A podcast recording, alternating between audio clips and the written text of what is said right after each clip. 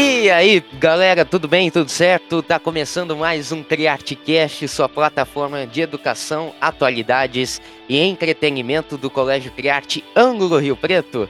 E hoje a gente tá trazendo um tema super especial para vocês. É esportes na pandemia. Só que eu não estou sozinho aqui, estou com ele, Leonardo.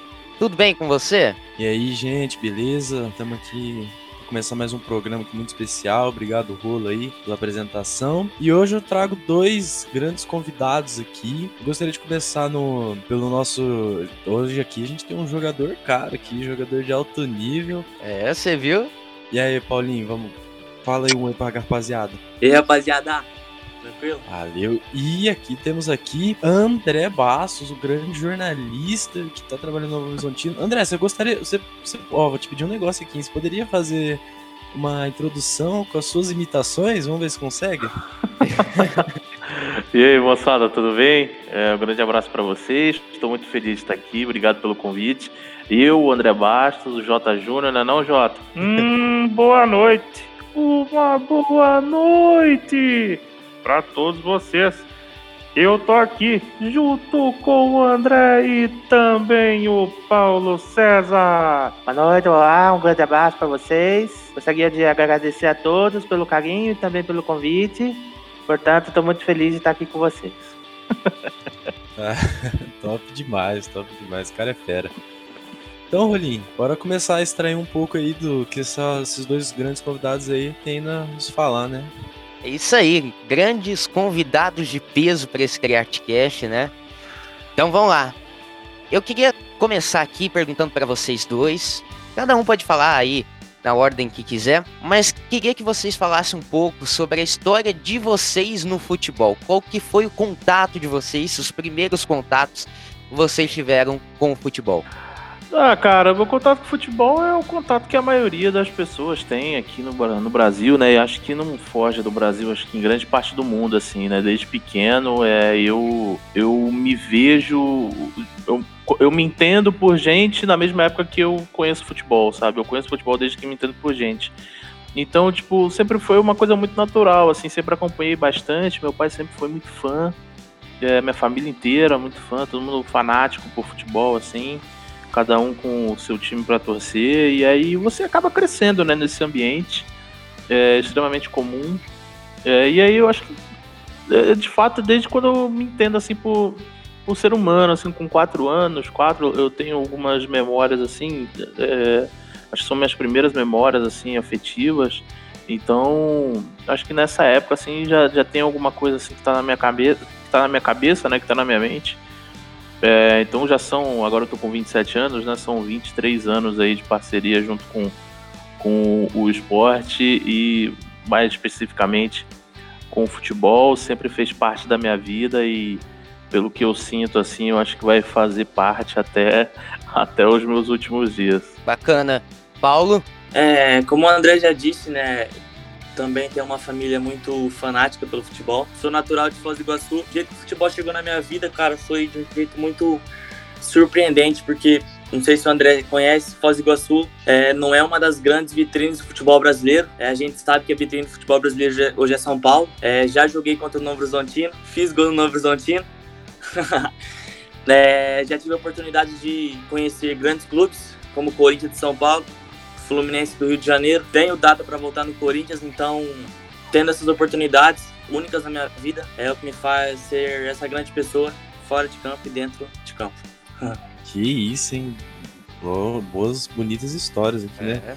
Rapaziada, curte mesmo esporte e gosta mesmo. É, André, eu gostaria de fazer uma pergunta para você, mas só que depois o Paulo também pode responder na realidade dele. Só que o Novo Horizontino tá se tá destacado, tá ganhando tudo aí, tá em primeiro, parece, na frente do Palmeiras até. E eu gostaria de saber como é que foi a preparação do clube, como é que vocês se organizaram, como é que nesse tempo de pandemia que fechou o campeonato, fechou treino. Como que rolou? Como que foi aí?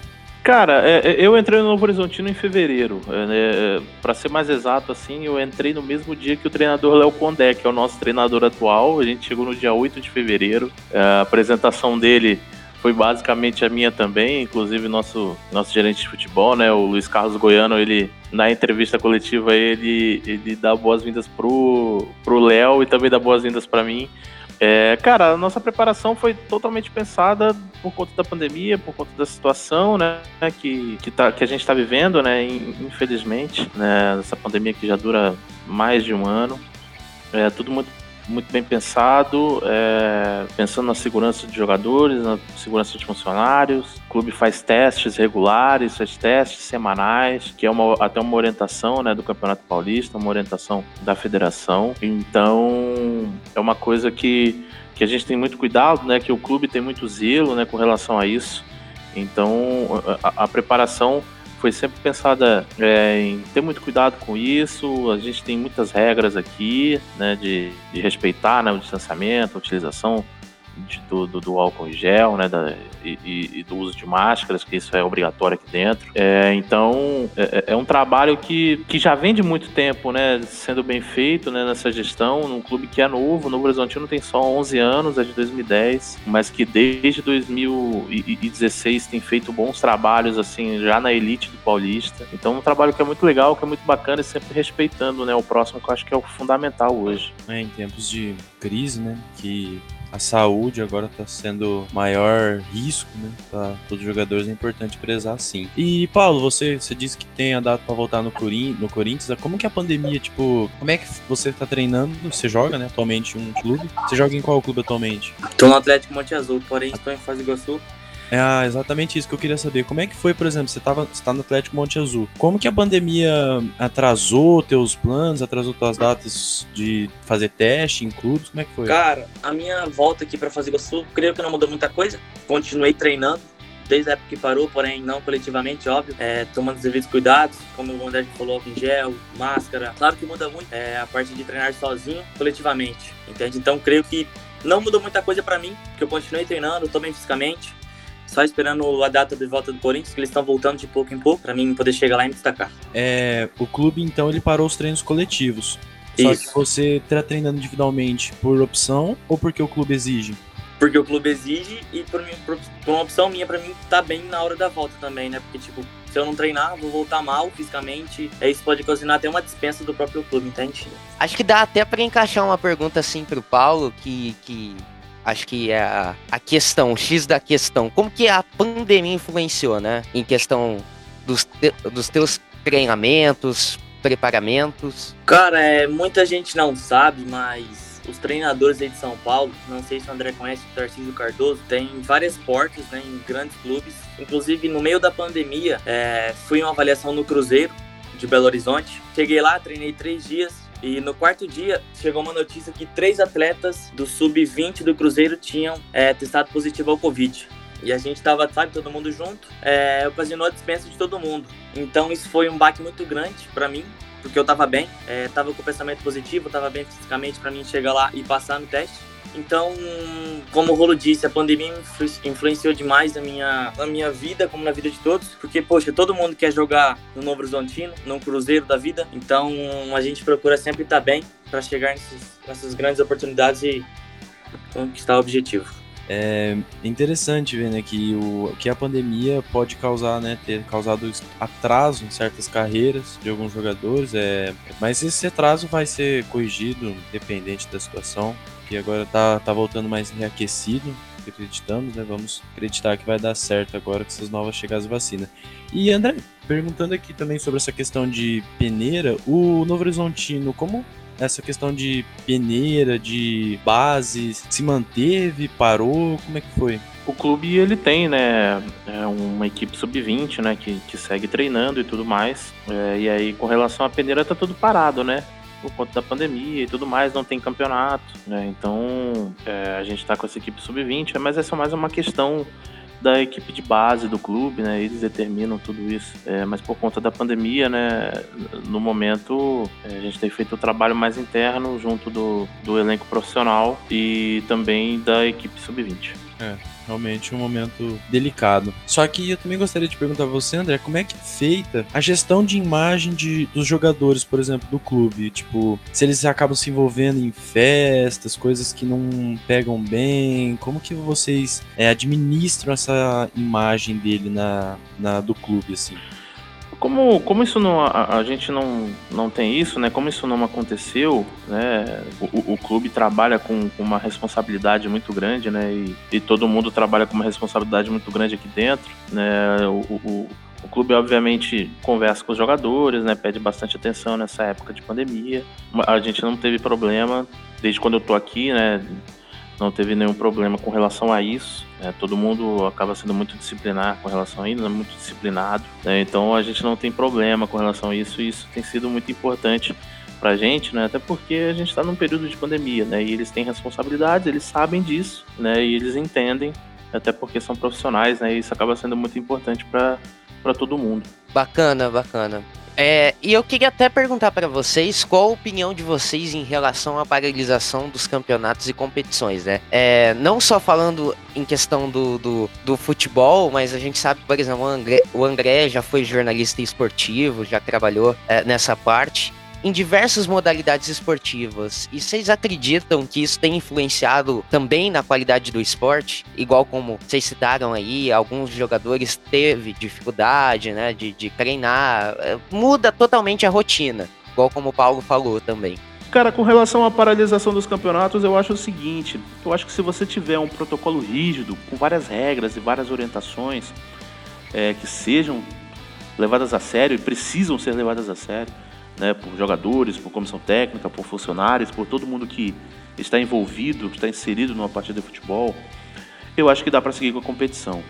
O Campeonato Paulista hoje, por exemplo, ele tem uma série, ele tem um protocolo com uma série de regras, com uma série de orientações é, que é, os jogadores precisam seguir, a comissão técnica precisa seguir, todos os funcionários do clube precisam seguir.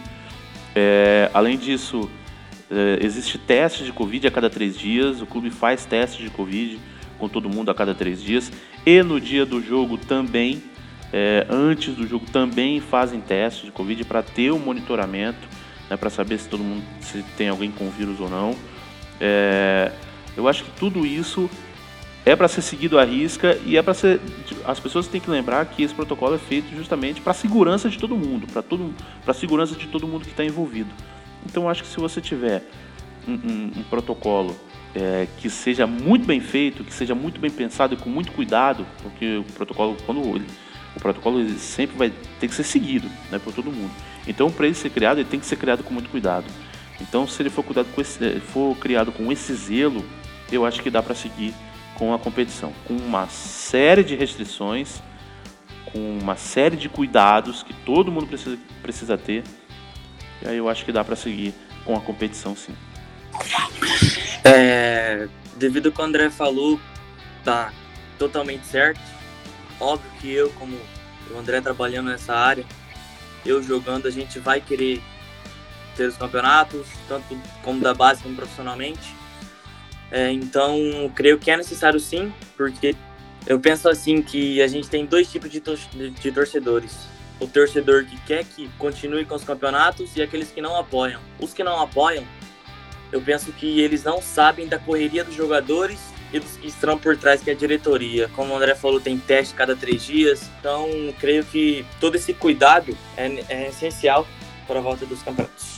É interessante, né? A gente vê uma visão, né, que o Paulo traz como sendo uma parte, né, do time que realmente joga e quer competir. A gente vê uma visão mais profissional, mais administrativa do, do André, né? É bem interessante ver esses dois lados, porque um clube é formado por isso, né? A parte administrativa, parte dos jogadores que treinam, estão lá se dedicando e lutando pelo clube. É, eu queria perguntar, André, agora uma pergunta não somente sobre futebol, mais geral mesmo, é que você jornalista jornalista, né? Já fez é, matéria sobre basquete, futebol e tal. É, você acha que, por exemplo, gerou muito, é, como dizer, efeitos negativos para outros esportes na TV? Por exemplo, basquete deu uma caída, o basquete, você acha que algum esporte sofreu mais? Por exemplo, ah, o basquete sofreu mais porque já não tinha tanto público, o futebol sofreu mais porque era o que dava mais renda. Você tem alguma opinião formada sobre isso?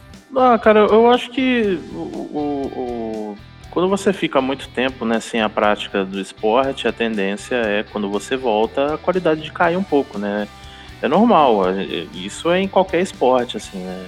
Ano passado, ano passado a gente ficou muito tempo sem esporte por conta da pandemia, né? Então, muitos esportes ficaram sem jogos, sem campeonatos oficiais, sem competições oficiais.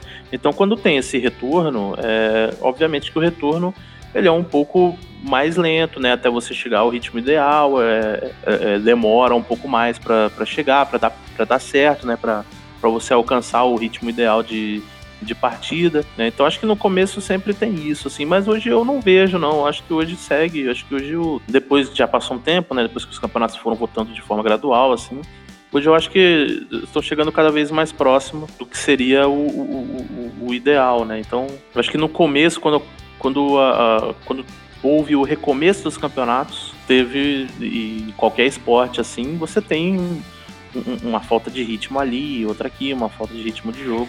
Mas depois, com o tempo, as coisas vão se acostumando, vão, vão se adaptando, né? Vai, vai tudo voltando ao normal. Isso aí. Agora, Paulo, deixa eu te perguntar. Você que joga profissionalmente, você acha que o nível de, exi de exigência, né, ainda continua o mesmo ou deu uma reduzida por causa dessa pandemia?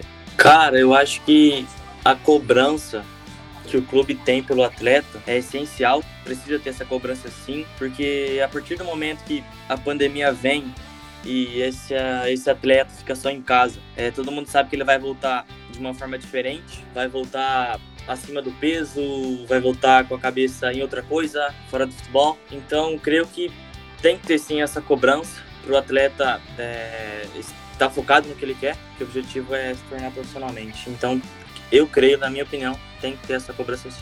E Paulo, você tem tem casos de pessoas que por conta disso abandonaram ou saíram do clube, desistiram que por conta da pandemia? Tenho sim, tenho vários exemplos, não é pouco. Tenho três amigos, se for ver, que devido não só à pandemia, como à idade, o André sabe que hoje em dia a idade é um dos é, a pessoa tem que ser jovem para entrar em um clube. Às vezes tem aí uma Copa São Paulo para pessoas de 19, 20 anos, que no caso seria uma última oportunidade. Mas tenho sim, tenho vários amigos que pararam devido à pandemia, idade, problemas financeiros, que é realidade hoje em dia. Então é isso.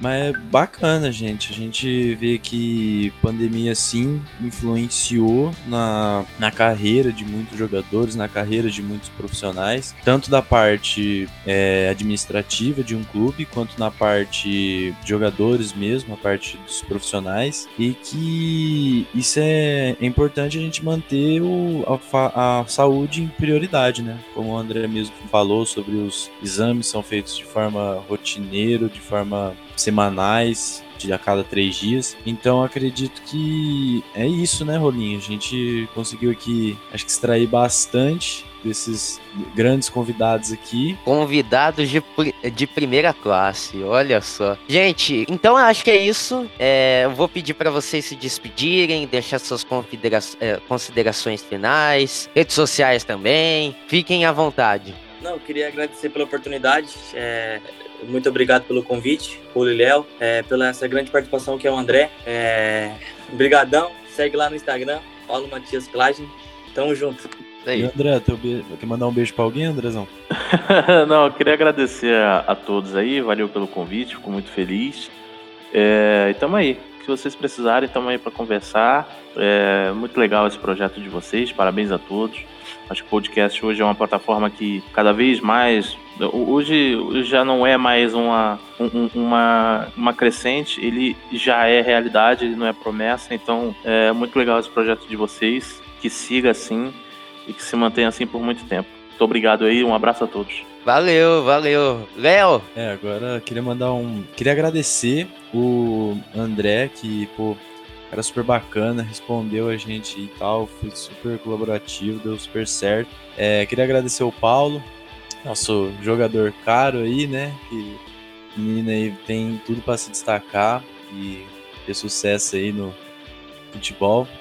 Queria mandar um beijo aí a todos vocês, nossos ouvintes aí que estão sempre acompanhando a gente, estão sempre. Povo da essa... França. O povo da França, povo da Bélgica, povo importante. E Espero que vocês tenham gostado de conhecer um pouco como é que tá a realidade aqui, principalmente a gente falou mais sobre a realidade mais focada em Rio Preto, mas que se aplica, acho que a maioria, a grande maioria das cidades. E é isso, rapaziada. Rolinho, você fecha para nós aí? Vamos lá, né? Valeu, galera. Muito obrigado pela companhia de vocês, por esse podcast super incrível. E esse foi nosso CriArteCast, sua plataforma de educação, atualidades e entretenimento do Colégio Criarte Ângulo Rio Preto. Fique atento às nossas redes sociais, não perca nenhum podcast, Deezer, Google Podcasts e também Spotify. Siga as nossas redes sociais, não perca e até a próxima. Valeu!